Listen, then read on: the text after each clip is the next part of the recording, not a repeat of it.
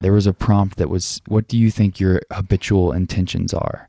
And they listed some examples like to be right, to win, to sound smart, to be sanctimonious or righteous, you know, to seem like holier check, than thou. Check, check yeah, me. me too, right? it's like, whoa, I do all of these. And what's crazy is like when you think about that, you're like, oh, but like what I really care about is just like understanding the other Hmm. and connecting. That's what I really want. Welcome, everybody, to the podcast, Relationships. Let's talk about it. I'm Preble Toplitsky. I'm a psychotherapist specializing in relationship issues. Everybody's got one. Partners, family, friends, co-workers, neighbors, relationships. Let's talk about it.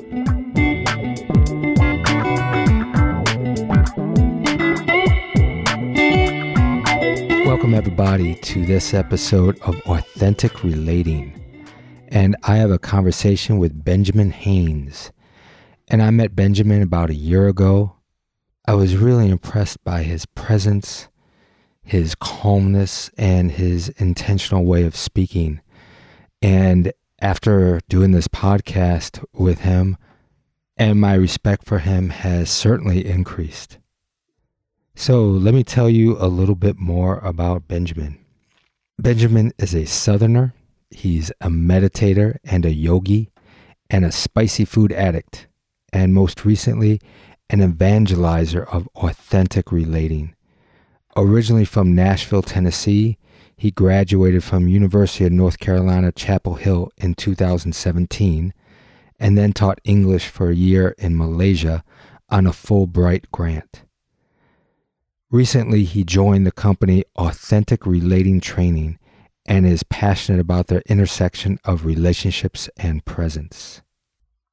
So, in our conversation, that's where we go. We focus on what is authentic relating. And Benjamin also told us about his path into getting interested in such presence of communication like nonviolent communication training, authentic relating training. He also gives us some tips and some exercises that he is doing presently in his training to really help people experiment with relating with presence and authenticity. I really enjoyed my conversation with Benjamin. He's a wonderful representative of the younger generation that I have a lot of hope for that's going to transition our world into a more focused way of authentic relating. So here we go. My conversation with Benjamin. Authentic relating. Let's talk about it.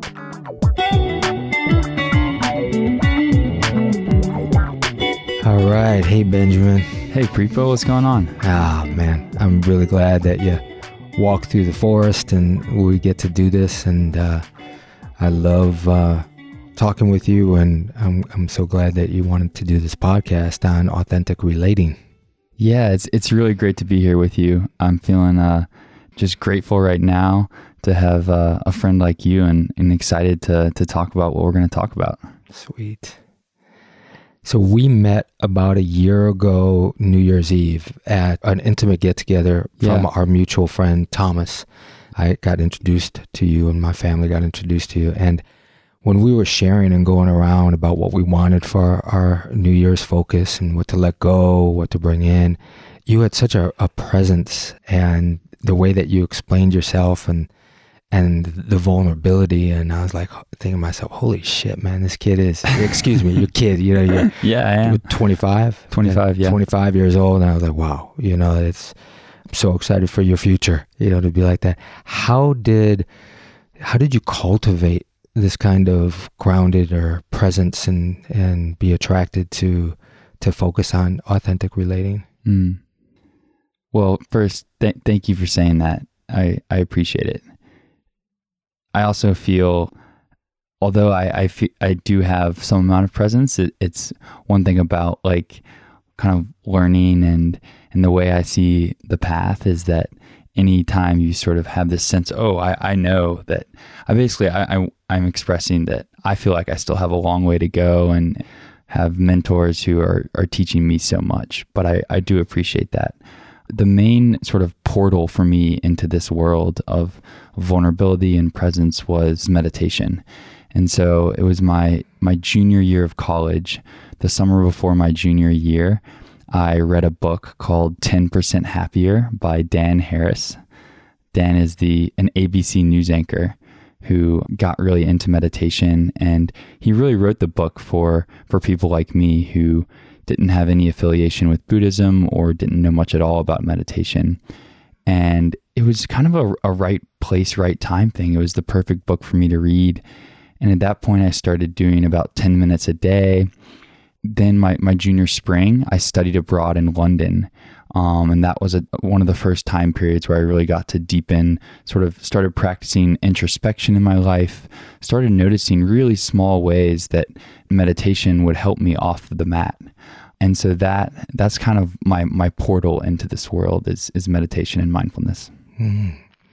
Was it a daily practice or did you build up to a daily practice? Right. I built up to a daily practice. Um, the first six months or so, it's it's hard, right? I mean, anyone who's started a meditation practice can tell you you you just don't feel like it sometimes, or you you sit down and you're like after one minute you're like you're like ready to give up. So gradually, I, I built towards a daily practice. Yeah.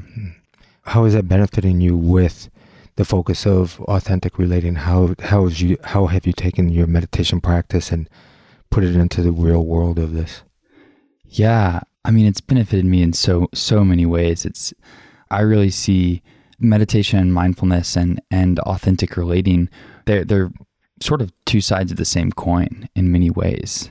Meditation is is a, is a lot about introspection and and being with yourself, noticing what thought patterns are serving you or not serving you, and then authentic relating is about the other. And so you have to sort of hold both. And and that's the challenge. But the benefit is that meditation has has allowed me to have an awareness of self and other and and, and kind of hold both at once.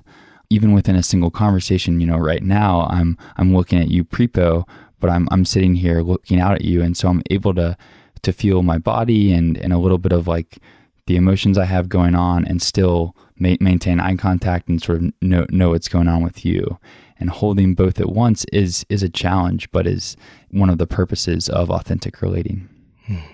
How in this moment would you and I take another step deeper into authentic relating? Like what do you think that you would do or that you would offer me to do to take it to another level of authentic relating now that we have this awareness of of I and you and us. yeah. One of the breakdowns I really like is is talking about like three different levels of a conversation. So the first is like informational. And so that's that's what's happening at the informational level. And then there's there's like a personal level of conversation. So maybe like informational is is you and I talking about what happened in our morning. But then personal would be like you know, you shared with me earlier a little bit about your son and what's going on with his thesis work. And that would be, I can maybe ask, like, you know, for you, Prepo, like, what does that mean for you personally to, to see your, your son doing a really cool thesis? Like, w- like, what does that mean to you? That's kind of the personal. But then the, then you can drop into the relational. And so dropping into the relational in this moment would mean me sort of checking in to, to see how your presence and being in your house like makes me feel. And so doing that, you know, being with you, Prepo, I feel a certain amount of safety. I also feel a certain eagerness to explore like topics together. So there's like this energy, like a little bit of a forward energy that's really nice.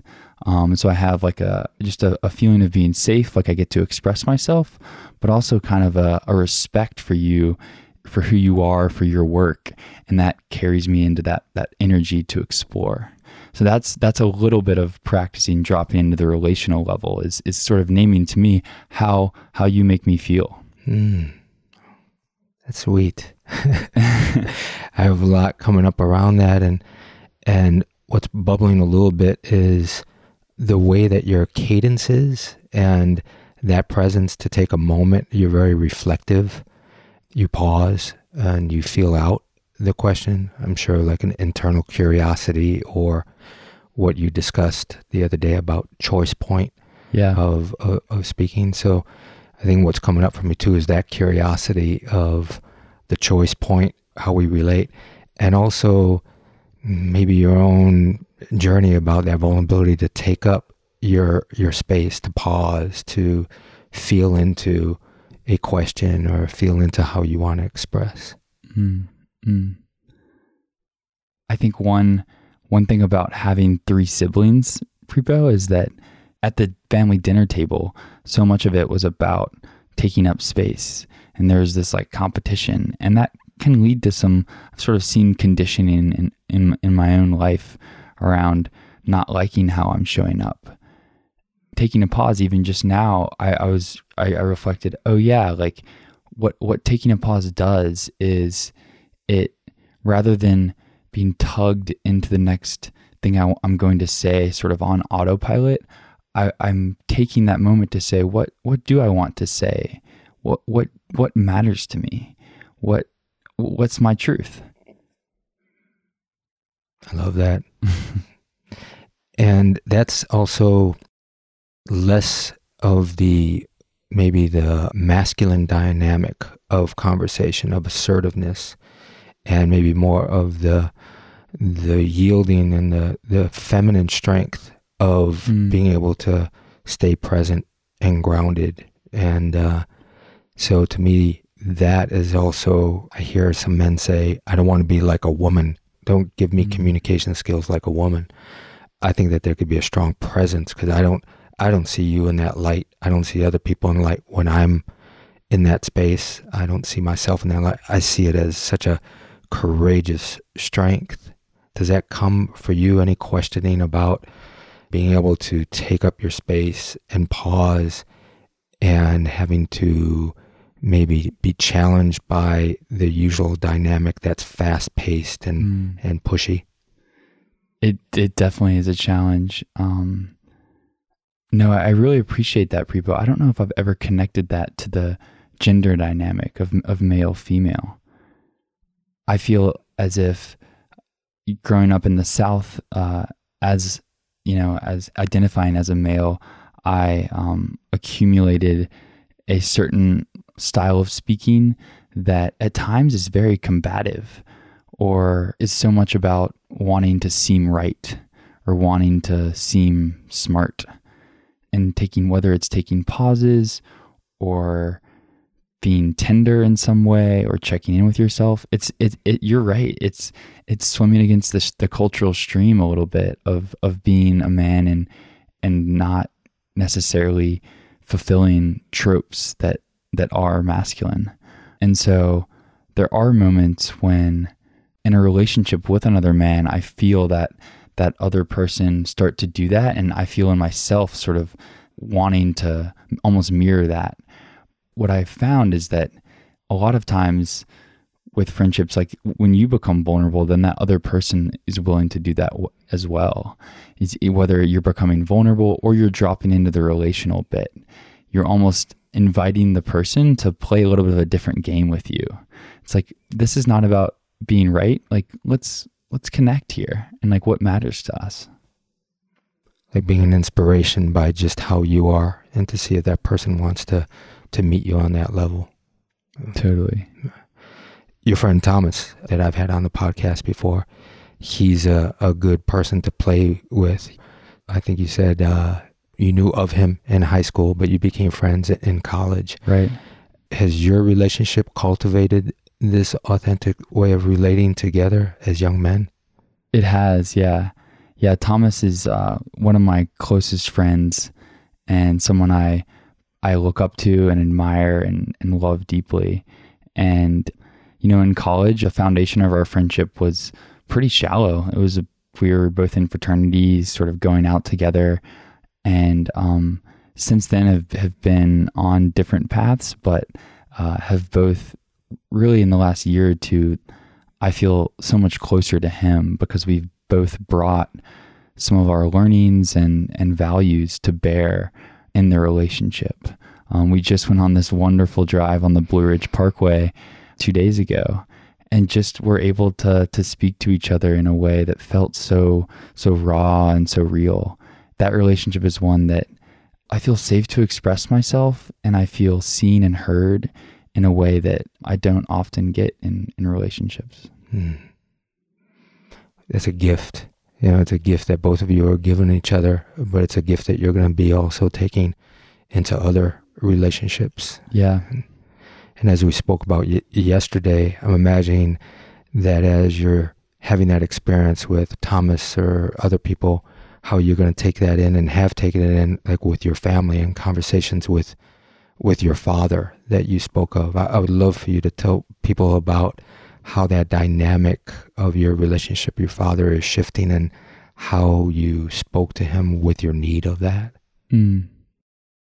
I'd love to. I appreciate that the invitation. So my father is a remarkable man, someone I, I care deeply about.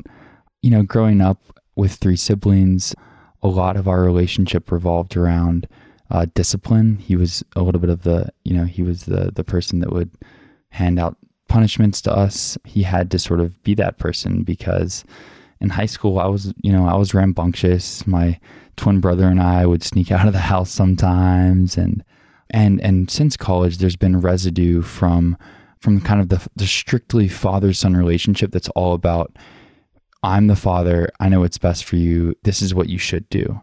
Over time though, gradually what has happened is my dad has started to see me as autonomous, as someone that he can learn a little bit from, while also still, you know, he still gives me advice and we still, I still really want to be his son, right? I mean, it, forever, for the rest of my life, that's one of the greatest gifts.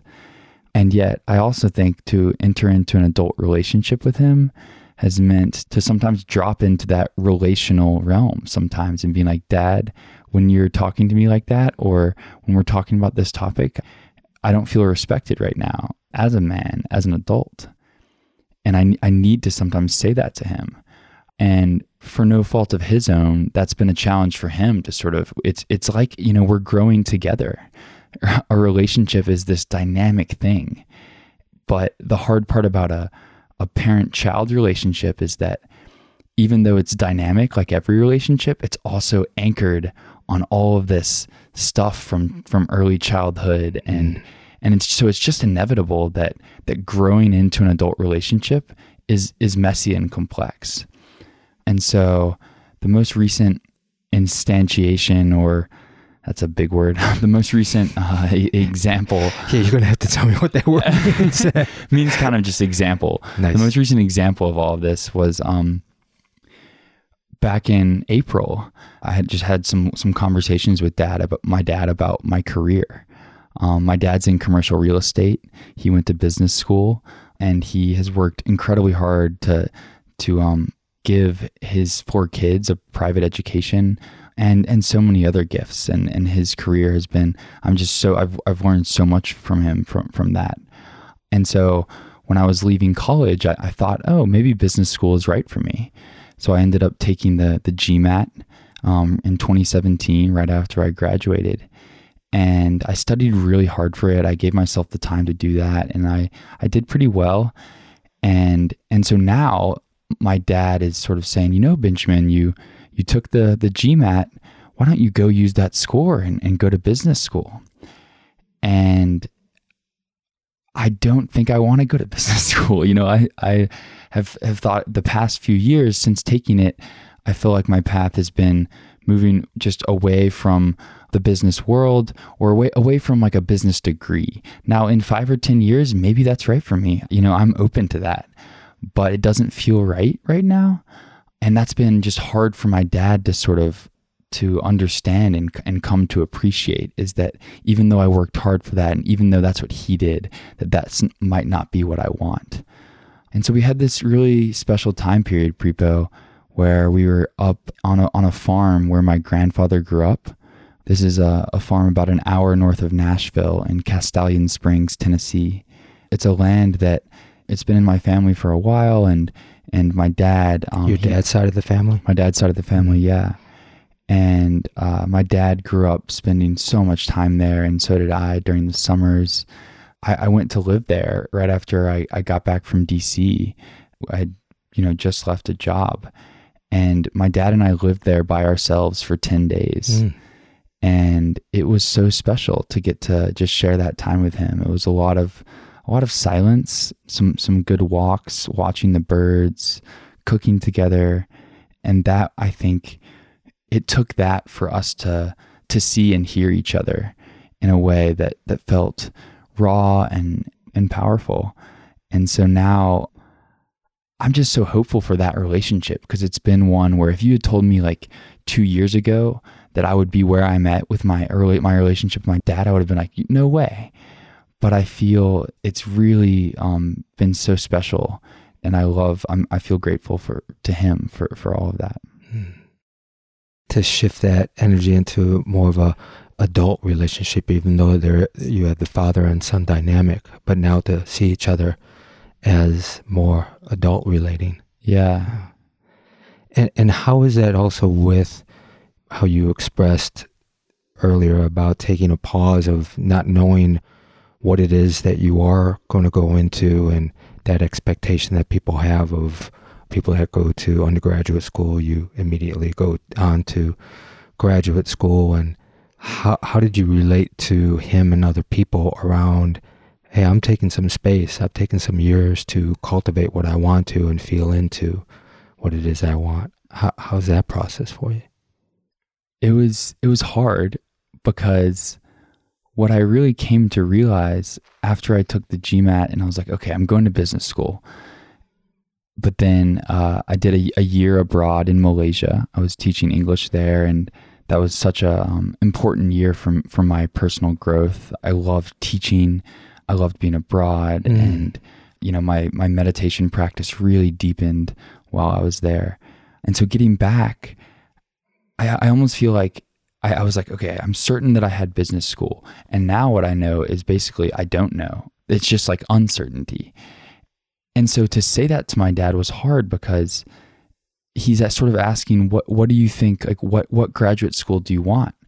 And I could come up with an answer, but that that's not true. I don't I don't know. I can give him some idea, and I ha- I have some ideas, but but I don't feel strongly enough right now that I want to apply I want to even apply next fall. Um, now things could change. I'm always open to that, but I'm staying in this moment. I don't feel I don't feel like I need to to rush to go to graduate school. And it feels so good to be able to say that even to you right now. Mm. As a young person, sometimes, not sometimes, all the time, we feel pressure to perform or pressure to get somewhere in our careers. And and that's hard. That pressure is really hard. It's like this weight that, that we bear. Yeah. Yeah. I can see that pressure that's put onto you about society. And I just reflect on how many adults would come up to you and say, So, what are you studying? What's your major? What, right. what kind of job you want? Instead yeah. of inquiring into, yeah, tell me about how kind of a person you are. What what, what are your dreams? What what what are you grappling with internally? That's not really what what most of society mm. is is gifting young people to contemplate. So mm. it's just fantastic that that you're doing that. Mm. Thank you. I appreciate that. I know you yourself made a, a jump from the corporate world to to such different kind of work. What led you to that decision? I'm I'm curious how mm. that was for you and well, I don't I'm just going to I'll just I'll stop there. How how was that for you?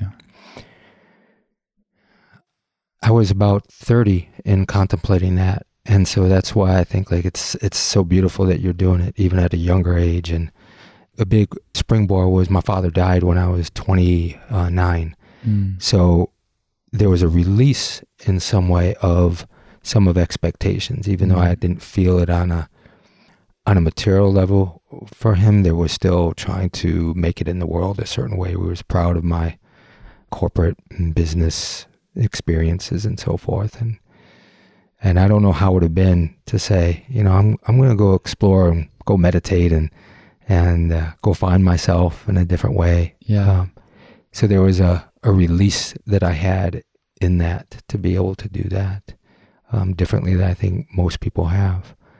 and yet my mother and other people were questioning it. And so, yeah, sinking into authenticity, I get you. It's it's a it's a real challenge. But the more I know that I did it and made those decisions and stuck by it, the more grounding it felt. Whether it's like I'm going to continue to grow my hair long and Yeah. keep an earring in, and I don't give a damn what people say about it. I'm going to do it because it feels right. That's kind of like a little bit of the build up in that. Mm. Wow. Mm. I, I appreciate you sharing that. It's it's always wonderful to hear when people make that kind of decision that's so true for them and it leads to to growth and release and feeling feeling seen. Yeah.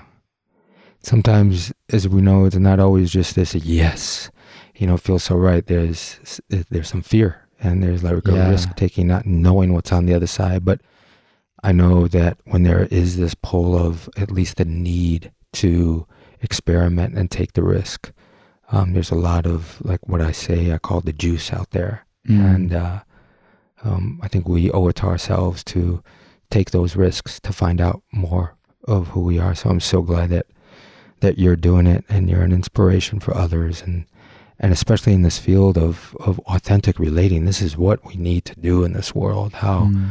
lack of tolerance and it's even getting out of hand with all ways of social media yeah. communication and so can you tell us a little bit more about now you're you're working for a company that is that's the focus That's right. Yeah, I'm I'm excited to tell you a little bit. So I I've just uh, just joined a company called Authentic Relating Training, ART. ART is the acronym, and they are the largest uh, trainers for authentic relating. So authentic relating is a way of communicating and relating to others that leads to, to deep intimacy and to, to connection. And so there are currently four levels for the course our courses that we teach. Um, so you start with level one, and these these courses are are are tremendous. I'm um, actually starting my level one this this week, so I'm joining the company, but also getting to to start level one. And I've done done some authentic relating exercises in the past, but the idea is is to to transform yourself. You you have to transform your relationships and the way that you communicate, and that that the two really go hand in hand. And so, authentic relating, they do well before the pandemic would do trainings in person all over the world, Australia and in Europe, Asia, Toronto, and all over the U.S. And now a lot of the offerings are are online but yeah, it's it's really he, there. It's it's sort of this the intersection of communication and and presence. That's what I'm I'm excited to dive into. how does it show up in the company itself do, do are they practicing it within the employees Yeah, great question. They are, and in, in a really beautiful way. It's sort of a two part phrase, but one of the core principles is welcome everything and assume nothing. Hmm. welcome everything, assume nothing. So even in my, I believe it was my interview process, they said, Benjamin, everything is welcome here. If you're feeling a certain way or you need to name something, they, they told me from day one, we communicate with, with transparency. I'm still training right now, but it's been amazing to, to get to have a work relationship where if I'm uh, feeling, you know, overwhelmed about something, I get to I can express that and, and feel feel seen in that. And so internally at the company, they they really strive to to practice what they preach, to implement this. And that's uh, I feel I feel like just really grateful to have found a company that does that. Yeah because most companies they poo-poo it they that's like they don't have time for that kind of interacting it's like we need to um, focus on the business at hand and all the emotional stuff and any of that conflict we'll, we'll just do that in a whole different way but Mm. to be encouraged that that is like the main thing to work through and that making it the mission of actually what the company is it's fantastic Mm. so it's working with companies as well as individuals organizations and That's right. Yeah. A, a company could come to Authentic Relating and do and, and hire uh, one of our trainers or course leaders to, to do a training for the whole company. The majority of our of our work and our offerings are just to individuals who sign up for our courses. But sometimes a whole team will sign up. And then we also have an authentic uh, leadership program, ALP, for managers, for Hmm. Any kind of facilitator or or coach or life coach. You know that it's a really uh, a wonderful thing that's actually just launching. Our, or we just started that in September. Any idea where you want to go with that in the company? What is there a striving that you want to say, "Ooh, I want to do this for the company," or any thoughts of what you know so far? Yeah, from from what I know so far, I would love to be a, a course leader one day and and teach authentic relating. Uh, so teach, you know, whether it's a level one course or, you know, I, I still have so much to learn, and I'm just I'm about to to take this level one course. But I do think that that is a is a goal of mine. Listening to these course leaders and hearing about what they do has been so cool, and I'm like, I I would love to to be there one day and um, it's a really cool toolkit to have to be able to bring this because anyone who's trained in authentic relating can then bring those exercises and that way of being to their company to their family to any to other parts of their life. The goal is to have that ripple effect. But to answer your question yeah i do think i'm i, I hope to to be a course leader and, and a teacher one day. Just want to trust and surrender to that. I think you'd be great at it. Absolutely. I'd be funneling a lot of people towards you, man. How did you move into that with authentic relating? Did you take other other courses on communication or presence? I know you talked about your meditation, but what led you up into finding even um, ART? Yeah, it definitely was my general fascination with like meditation and mindfulness that has sort of led to this, both directly and indirectly. About a year ago, I first heard about authentic relating.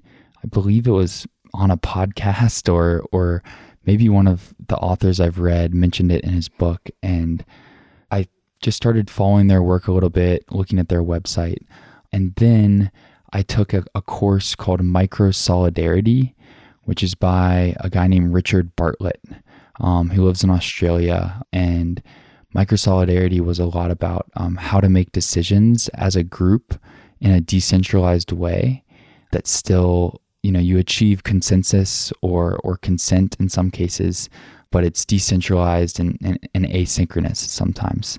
Um, but anyways, on that course, um, there was a course leader from Authentic Relating who led us in an exercise called Empathy Yoga Hmm. And uh, that was a lot of fun. And I was like, oh yeah, authentic relating. This is a cool thing. Can you tell us a little bit about that? Um, empathy yoga. Yeah, yeah, for sure. So empathy yoga, it's with a partner. You do it for ten to twenty minutes. You can do it with any really kind of deep question. The question that we we did it with was a little bit of a conflict. So it was something like, what is something that's going on in your life that you are struggling with? That kind of open ended if you were person one and I was person two, you would answer that question for for four minutes, uninterrupted, and I would just listen. Then I would uh, take about one minute and just repeat back to you what I heard. I would say, Prepo, this is uh, kind of what I hear in your situation. After hearing me mirror back, you can either revise what you said or or add a little bit, add some more details that come to mind. Then from there, this is one of my favorite parts. You eh, you can do it with different lengths of time, but you sit in silence. You just sit for a minute or a few minutes and just see what comes up, and you're both there together. After that, then you start to drop into the relational. I can say, you know, Prepo, being with you, I feel this way. Or or hearing you you talk about that, I, I feel this way. Um, so you, you do that for a few minutes, you're in the relational realm. And then towards the end, if if you want, this is another interesting bit.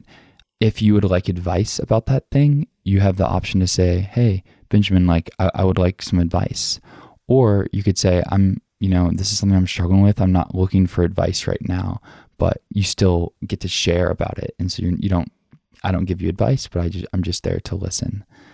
And so that was like powerful, man. I was like, Mm. whoa.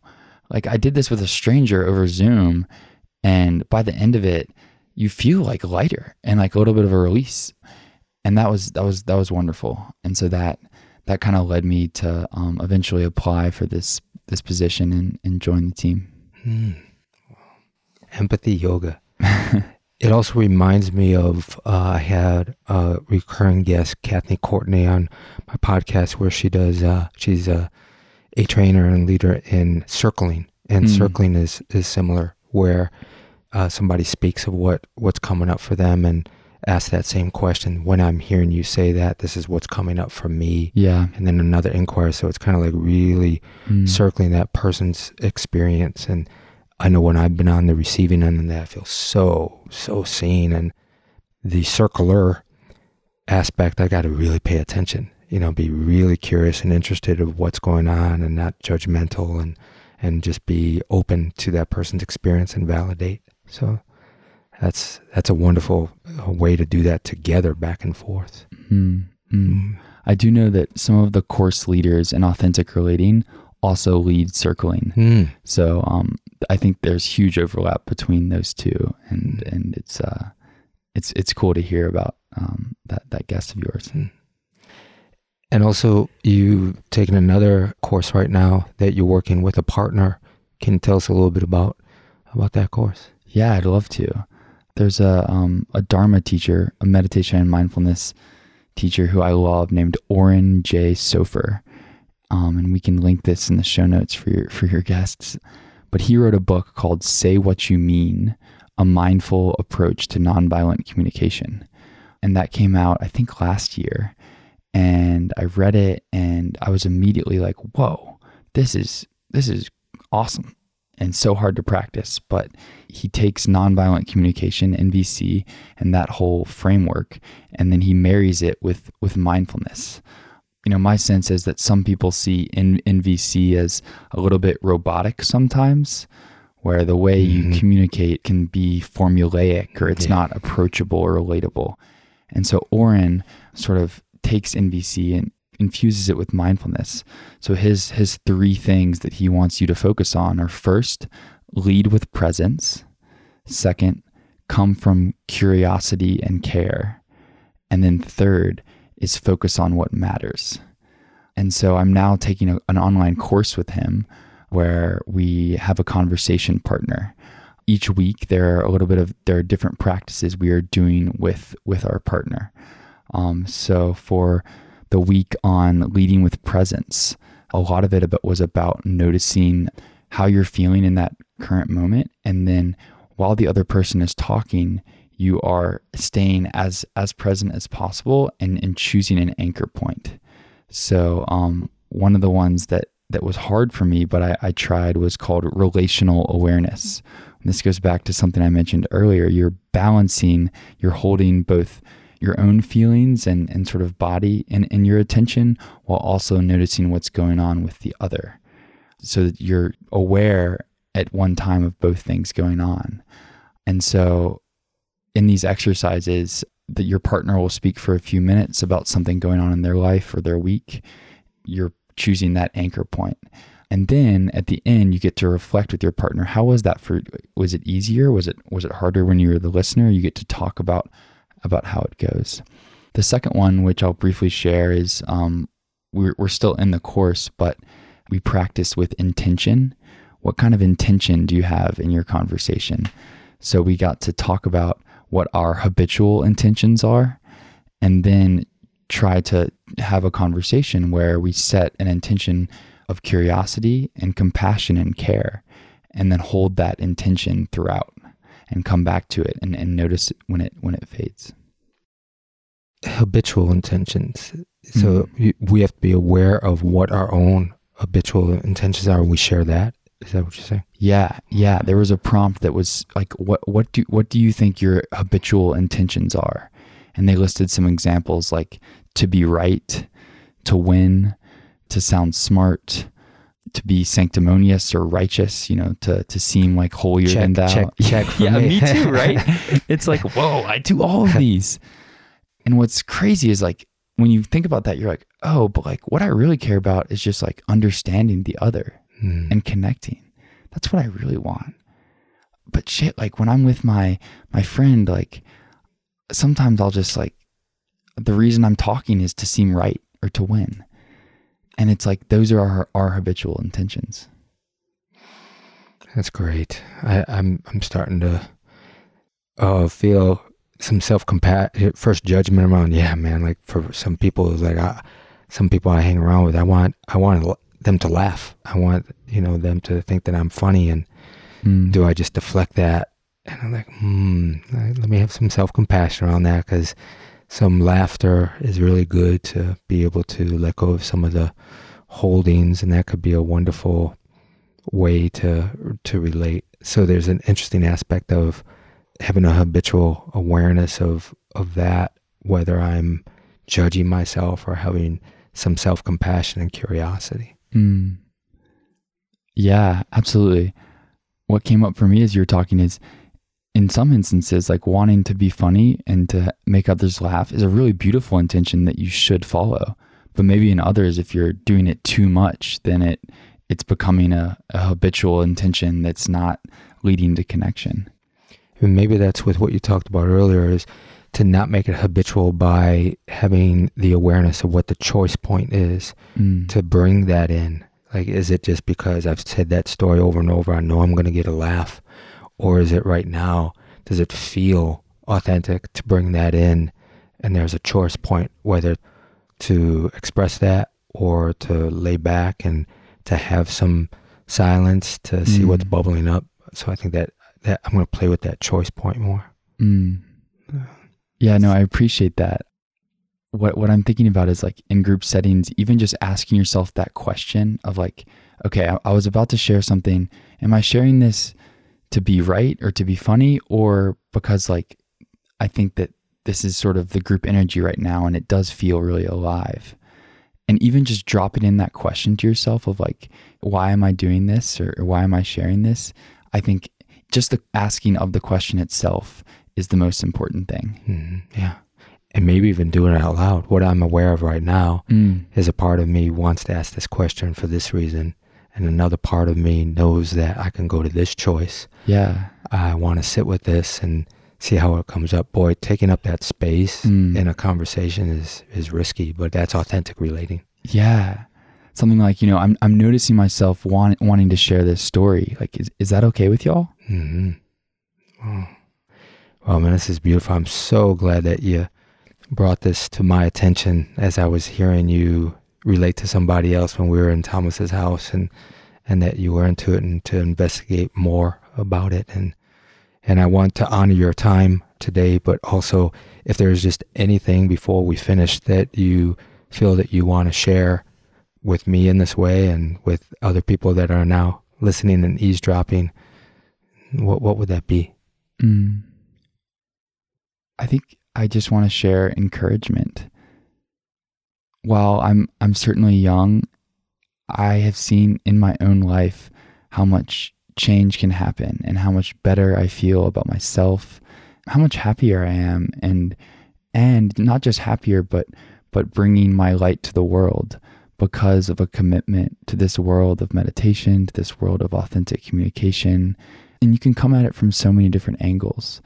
But I want to offer that encouragement because I also have become demotivated sometimes. I don't always with either my meditation practice or it's it's really easy to get discouraged. But over time it is remarkable prepo what what Mhm. happens and I know you know and and so I just want to offer that encouragement that that I've seen in the last few years the the changes that can take place in relationships and in relationship to yourself and also accepting that the humility that I that I have Mhm. of like so much more to learn um and so I want to remind myself of that even now that I care about people in the world and that I want to continue to to stay humble and, and curious Mm, thank you for that. Yeah. That feeds my encouragement around the same thing. Um, talking to you and around the humility and openness. It's interesting. If I, I'm old enough to be your dad, and and so like there's an interesting dynamic of of, of that, but n- that doesn't play in about how I feel close to you and and uh, interested in, in this connection and, and friendship, and not go down that uh, society aspect of I got twice as many years Yeah. and, and, all that bullshit, and just Yeah. to see you who you are and to have you now. I feel a lot of love for you. Have you in my life, Mm. you know, whether it was just today or how the future might might hold, and I'm just Yeah. so hopeful for your future and the people that you're going to connect with and and how you're going to be an inspiration and uh, yeah I, I, so there's this fatherly thing says i'm proud of you boy i'm proud of you but as a friend too you know mm. Uh, mm. cultivating a friendship so mm. yeah i accept it as both prepo mm. um, thank you it, yeah. means a lot to hear you say that mm. and uh, thanks for having me on this was mm. this was a lot of fun yeah i'm um just feeling feeling grateful and and excited about watching you grow as well thank you we're gonna do this again. Absolutely. All right, brother. Thank you. Thank you, Prepo. Mm-hmm.